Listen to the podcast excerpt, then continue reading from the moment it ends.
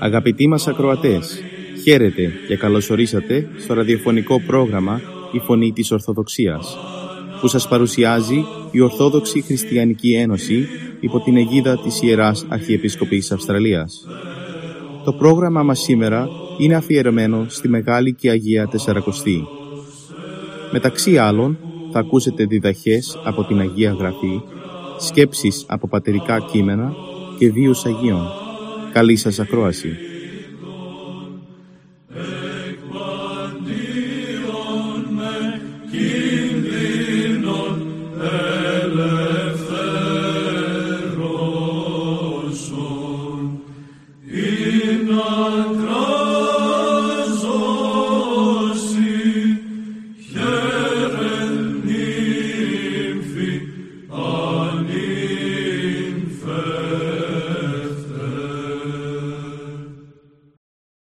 Ας ακούσουμε τώρα τον ιατρό Ιωάννη Ψορμάτη, ο οποίος θα μοιραστεί τις σκέψεις του για την θεραπεία του παραλυτικού, του Καταμάρκου Ευαγγελίου, κεφάλαιο 2, στίχη 1 έως 12.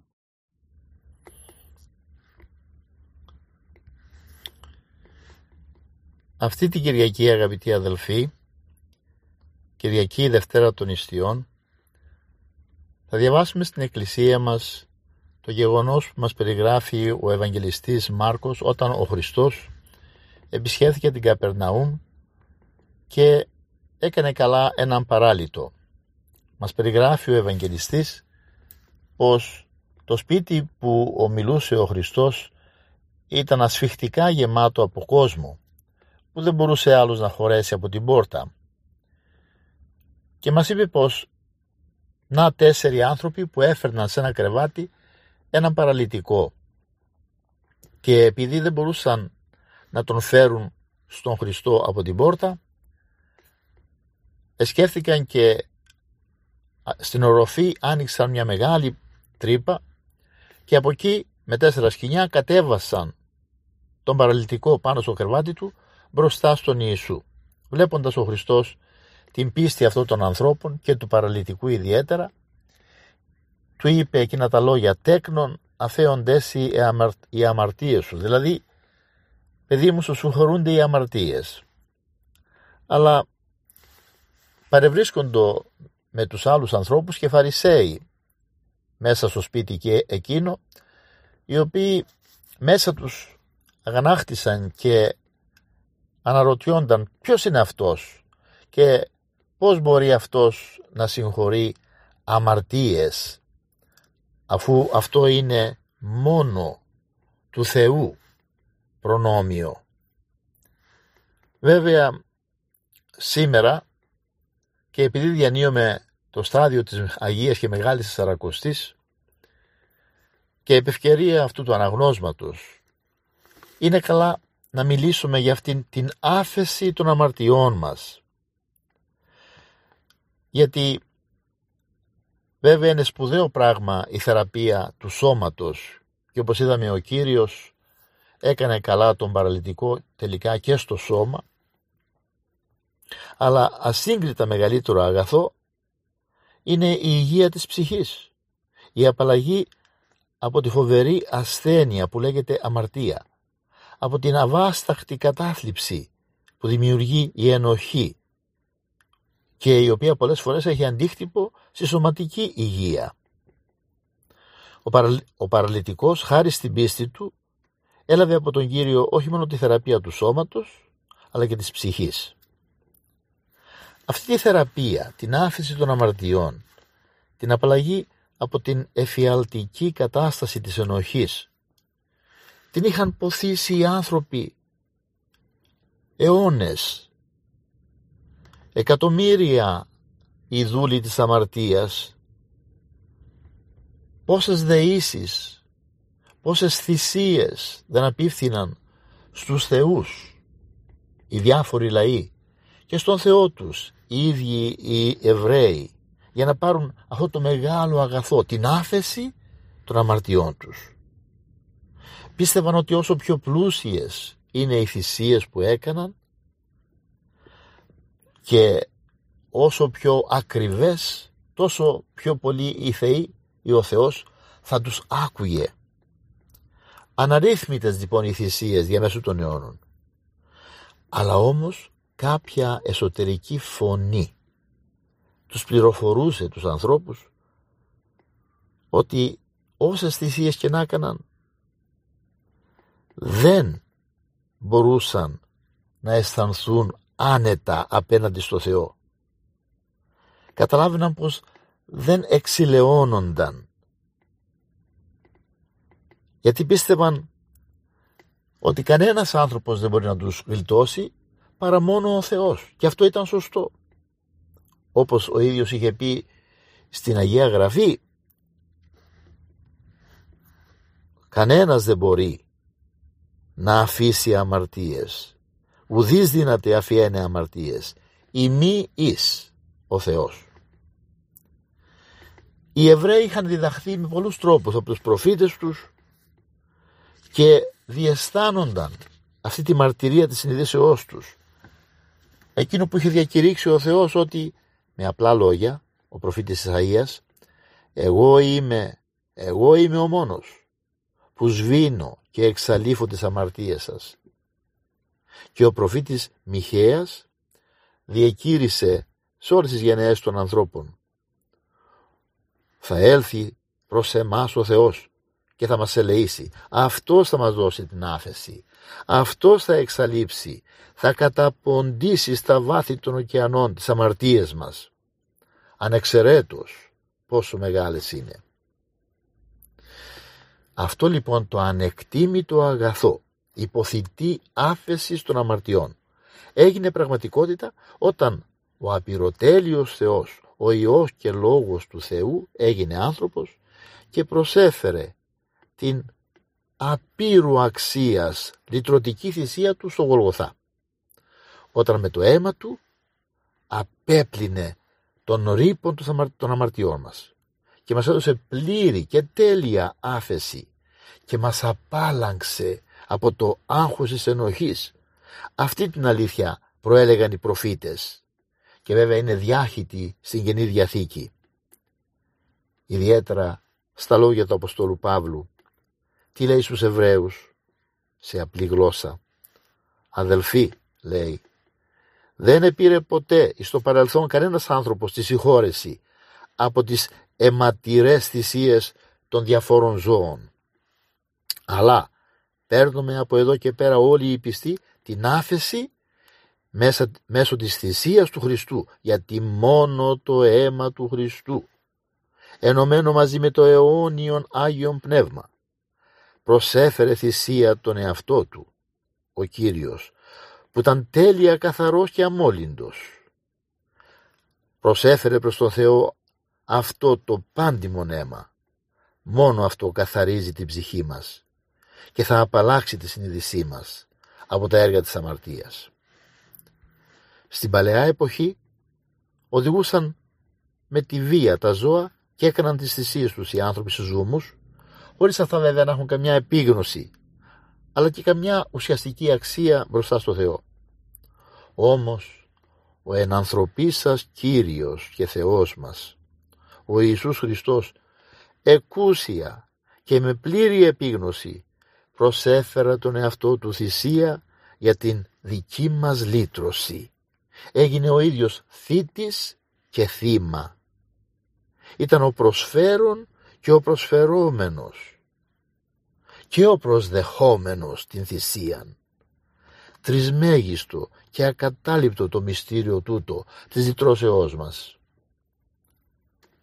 Αυτό είναι το μυστήριο που επαναλαμβάνουμε κάθε φορά στη Θεία μας λειτουργία, στην ανέμαχτο θυσία που ο ίδιος ο Κύριος μας έδωσε εντολή να την κάνουμε ούτως ώστε κάθε φορά που θυμόμαστε και κάνουμε αυτή τη θυσία να θυμόμαστε εκείνη τη θυσία μας λυτρώνει. Λέει ο Απόστολος Πέτρος στην καθολική του επιστολή, στην πρώτη καθολική του επιστολή ότι αγαπητοί από την κληρονομηθήσα σε εσάς μάτια και αμαρτωλή ζωή και συμπεριφορά δεν λυτρωθήκατε με λίτρα φθαρτά, με αργυρά ή χρυσά νομίσματα αλλά με το ατίμητο αίμα του Χριστού. Και η Εκκλησία μας ψάλει τη Μεγάλη Πέμπτη την ώρα που έχει βγει ο Εσταυρωμένος εξηγόρασας ημάς της κατάρας του νόμου το τιμίο σου αίματι μας εξαγόρασες Κύριε από την αμαρτία με το τίμιο σου αίμα. Το σταυρό προσιλωθείς και τη λόγχη κεντηθείς. Επίγασες έδωσες την πηγή της αθανασίας. Αγαπητοί αδελφοί έχουμε μπει στη Μεγάλη Τεσσαρακοστή. Τέρμα θα είναι το πάθος του Κυρίου. Η σταυρική θυσία για τη λύτρωσή μας, για την άφεση των αμαρτιών μας, για τη δικαίωσή μας μπροστά στο Θεό. Με θερμή και ακλόνητη την πίστη, με ευγνώμονα και ευλαβή την καρδιά. Ας κοιτάξουμε τον Κύριο πάνω στο σταυρό, να προσιλώσουμε τα μάτια μας σε Αυτόν. Για μας εσταυρώθη. Να του ζητήσουμε με ταπείνωση την άφεση, για να ακούσει ο καθένας μας από το Άγιο στόμα του αυτή την τόσο όμορφη φράση που ακούσαμε να λέει στον παράλυτο σήμερα «Τέκνον αφέοντες οι αμαρτίες σου, γέννητο». Ορθοδοξίας ο εκκλησίας το στήριγμα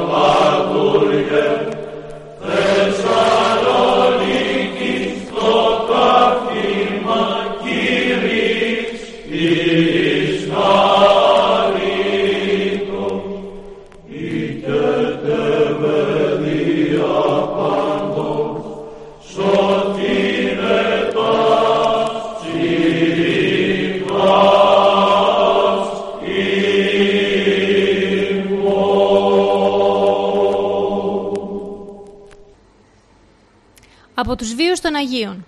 Τη 17 Μαρτίου η Εκκλησία μας τιμά τη μνήμη του Οσίου Αλεξίου. Στο πρόγραμμά μας σήμερα θα αφιερώσουμε μερικές σκέψεις από τη ζωή του. Ο Όσιος Αλέξιος γεννήθηκε στη Ρώμη στα χρόνια του Αρκαδίου και ο Νορίου, γιον του Μεγάλου Θεοδοσίου. Ο πατέρας του ονομαζόταν Εφημιανός και η μητέρα του Αγλαία. Ήταν ευσεβέστατοι χριστιανοί και είχαν μεγάλη περιουσία που διέθεταν στο ορφανά και στους φτωχούς με μεγάλη προθυμία και γενεοδορία. Την ίδια ακριβώς ανατροφή έδωσαν και στο γιο τους Αλέξιο. Με το δικό του χέρι μοίραζαν τα περισσότερα ελέη τους. Όταν έφτασε σε κατάλληλη ηλικία ο Αλέξιος, θέλησαν να τον νυμφεύσουν. Πράγμα που ο ίδιος δεν επιθυμούσε. Αλλά στην επιμονή των γονέων του, ο Αλέξιος νυμφεύθηκε μια γυναίκα που κι αυτή ήθελε να μείνει άγαμη. Οπότε συμφώνησαν να διατηρήσουν και οι δύο την παρθενία τους. Αυτό όμως το κατάλαβαν οι γονείς του Αλεξίου και γι' αυτό αναγκάζεται να φύγει σε μακρινό μέρος στην έδεσα της Συρίας. Εκεί επιδόθηκε στη μελέτη του, θε... του Θείου Λόγου και στις ασκήσεις, αλλά και στη βοήθεια και φροντίδα των πτωχών. Μετά 17 χρόνια επέστρεψε στην πατρίδα του και βρήκε στη ζωή τους γονείς του και τη σύζυγό του. Αυτοί όμως δεν τον ανεγνώρισαν. Έμεινε κοντά τους, συνεχίζοντας και καλλιεργώντας το θεάρεστο έργο του. Όταν πέθανε, αποκάλυψε ποιος ήταν. Αυτό στην αρχή λύπησε τους δικούς του, αλλά έπειτα χάρηκαν, διότι ο Αλέξιος μέχρι τέλους ήταν άρτιος του Θεού άνθρωπος, δηλαδή τέλειος άνθρωπος του Θεού. Στολήν την εν Θεόν, αμφιασάμενος, στήλος ολοφωτός,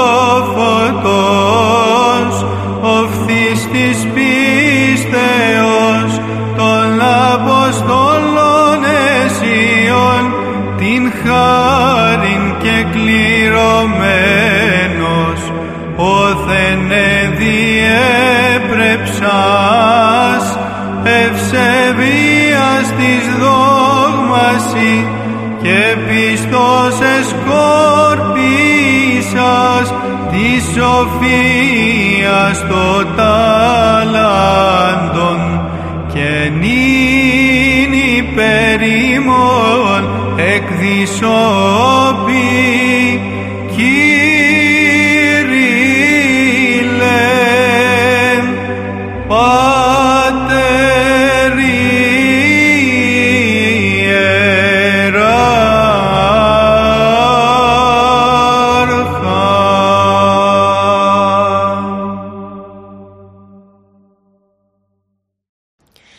Από τους βίους των Αγίων μας. Τη 18 Μαρτίου η Εκκλησία μας τιμά την μνήμη του Αγίου Κυρίλου.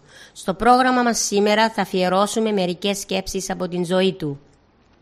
Ο Άγιος Κύριο, Κύριλλος αποτελεί μια από τις λαμπρότερες φυσιογνωμίες των πατέρων και διδασκάλων της Εκκλησίας μας. Γεννήθηκε στην Ιερουσαλήμ περίπου το 312 με 315 μετά Χριστόν. Το 334 έγινε διάκονος και το επο- τον επόμενο χρόνο ο Μάξιμος, επίσκοπος Ιεροσολύμων, τον χειροτώνησε πρεσβύτερο. Ο Κύριλλος από τότε διαπρέπει για τις θεολογικές του γνώσεις και τον ορθόδοξο ζήλο του. Γι' αυτό και του ανατίθεται στην Επισκοπή Ιεροσολύμων να κηρύττει το Θείο Λόγο και να διδάσκει τους κατηχουμένους. Το 351 ο Μάξιμος πεθαίνει και τότε ο, Θεό, ο Θεός αξιώνει τον Κύριλλο να χειροτονηθεί επίσκοπος Ιεροσολύμων. Αυτός όμως δεν αναπαύεται στις δάφνες του, αλλά πολλαπλασιάζει τους σκόπους του για την Εκκλησία και αναδεικνύεται ποιμήν και διδάσκαλος προς καταρτισμόν των Αγίων εις έργων διακονίας εις οικοδομήν του σώματος του Χριστού δηλαδή με σκοπό να καταρτίζονται οι χριστιανοί και να επιτελείται έργο διακονίας που οικοδομεί το σώμα του Χριστού. Ο Κύριλλος τρεις φορές εξορίστηκε για το ορθόδοξο φρόνημά του και υπέστη πολλές κακοπάθειες. Το 386 πεθαίνει αφήνοντας πίσω του μια ακμάζουσα εκκλησία Ιεροσολύμων. Επίσης, πολλά θεολογικά συγγράμματα που το κυριότερο είναι οι 23, 23 λεγόμενες κατηχήσεις. Έφυγα απ' το Φαραώ της Αιγύπτου της σκλαβιά Μ' αρχηγό το Μωυσή. Έφτασα ως το Σινά Στο Σινά να ανεβώ Στο Σινά να ανεβώ. Ο πολύ το επιθυμώ Στην Αγία κορυφή Και να λέω την ευχή.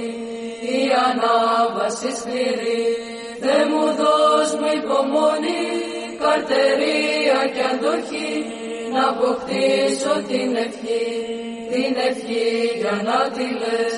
Πρέπει από το μυαλό να πετάξεις μακριά, κάθε πράγμα κοσμικό, στην αρχή, στην αρχή, στην αρχή την ευχή να τη λες προφορικά, κι ύστερα από καιρό θα σου γίνει νοερά και στα λόγια της ευχής να είναι όλη προσοχή γιατί όταν φανταστείς κινδυνός να πλανηθείς.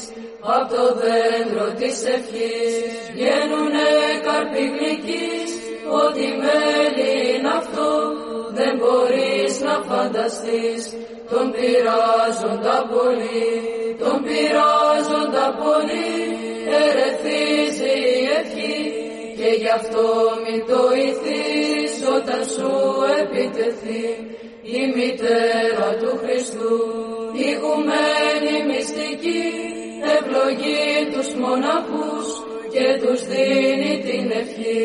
Γέροντα μου σεβαστέ, γέροντα μου σεβαστέ, Μωυσή μου νοείται, έλα δώσ' μου μια ευχή να αποκτήσω την ευχή.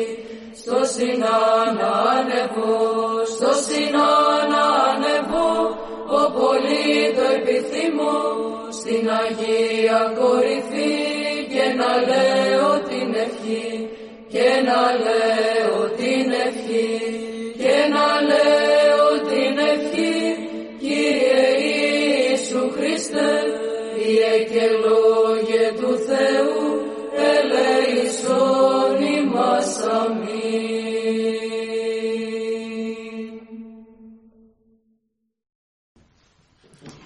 Συνεχίζουμε το πρόγραμμά μας με μερικές σκέψεις για την προσευχή.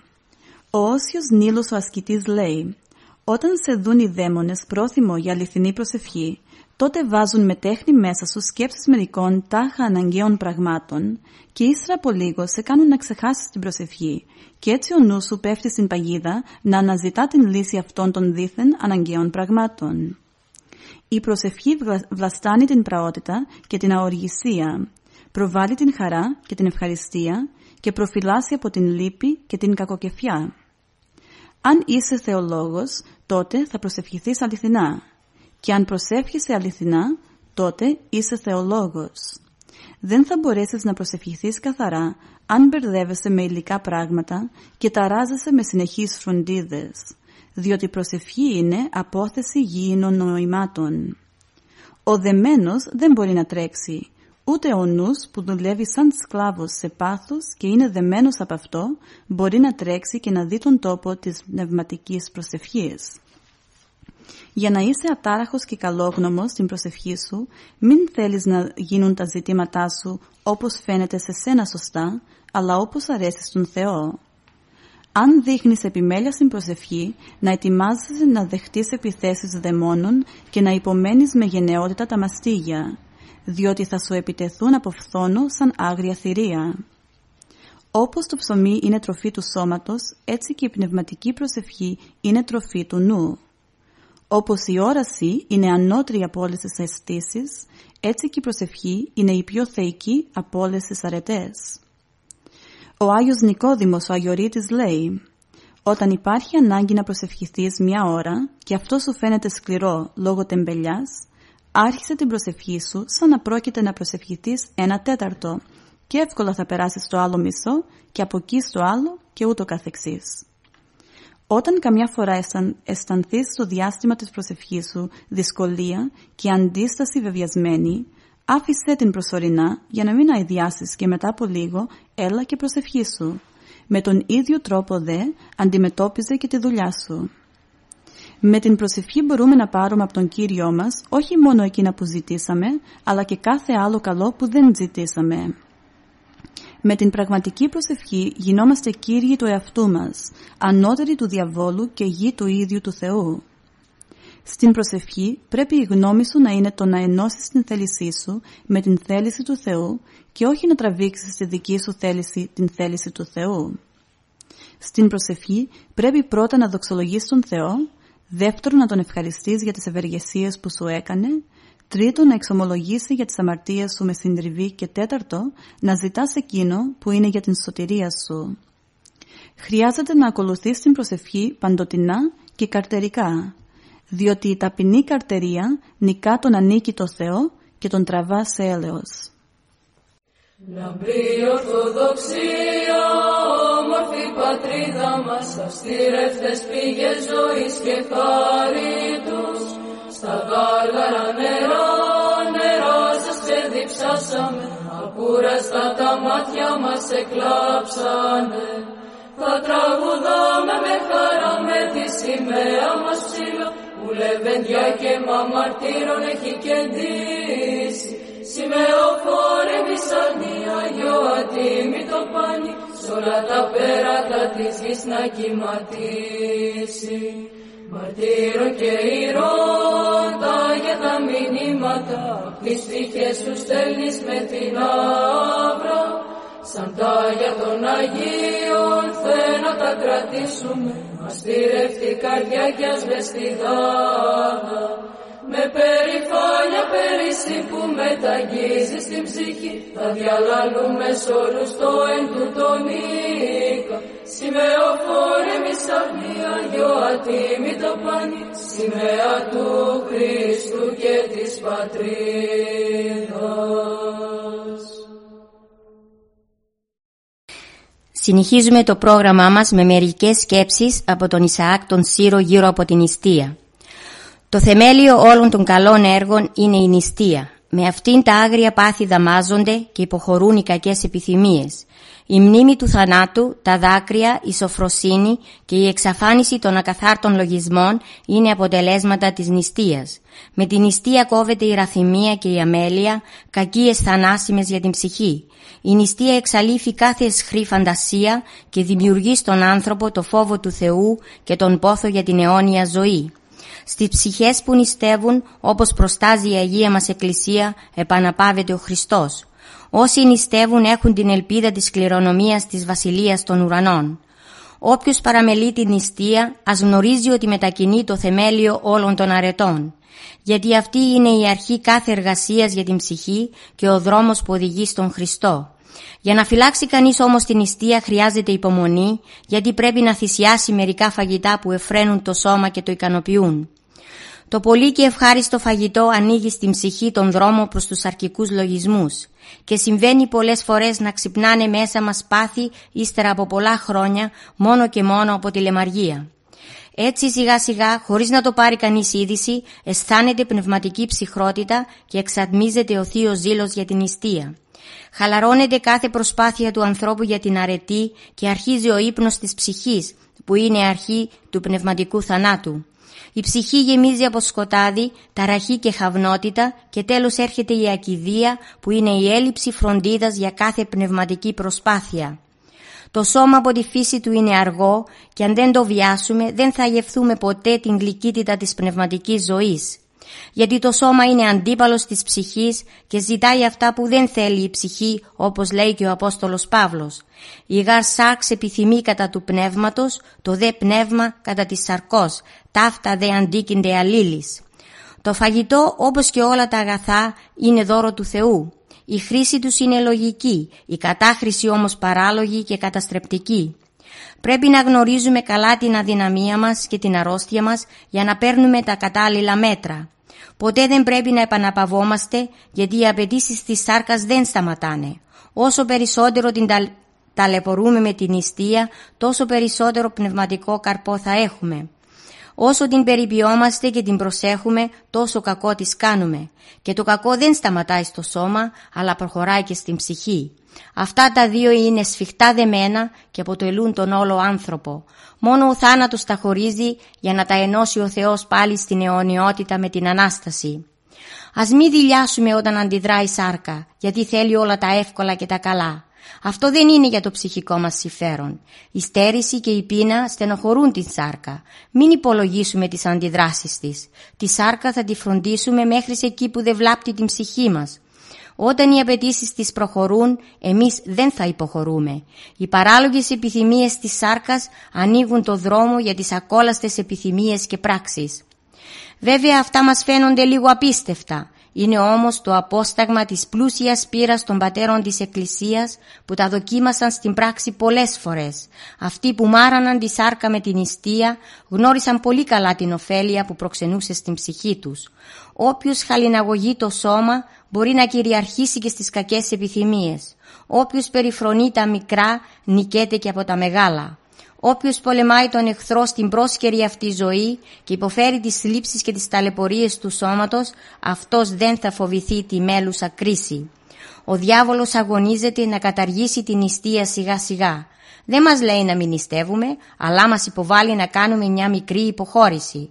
Αυτό για αυτόν είναι αρκετό, γιατί ύστερα θα ζητήσει και άλλη υποχώρηση, οπότε όταν θα μας βρει αδύνατους θα μας επιτεθεί και θα μας νικήσει τελειωτικά.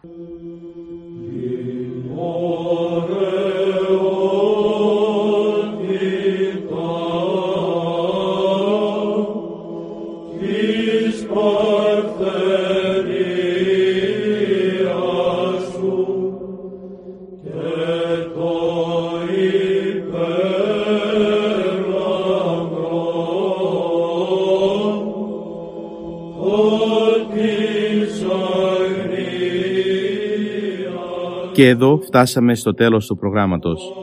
Σας ευχαριστούμε για τη συντροφιά σας. Θα είμαστε και πάλι κοντά σας την επόμενη εβδομάδα. Μπορείτε επίσης να μας παρακολουθήσετε στο Facebook, Spotify και στο YouTube, κανάλι Greek Orthodox Christian Society Sydney. Αγαπητοί μας ακροατές, καλή υπόλοιπη Σαρακοστή.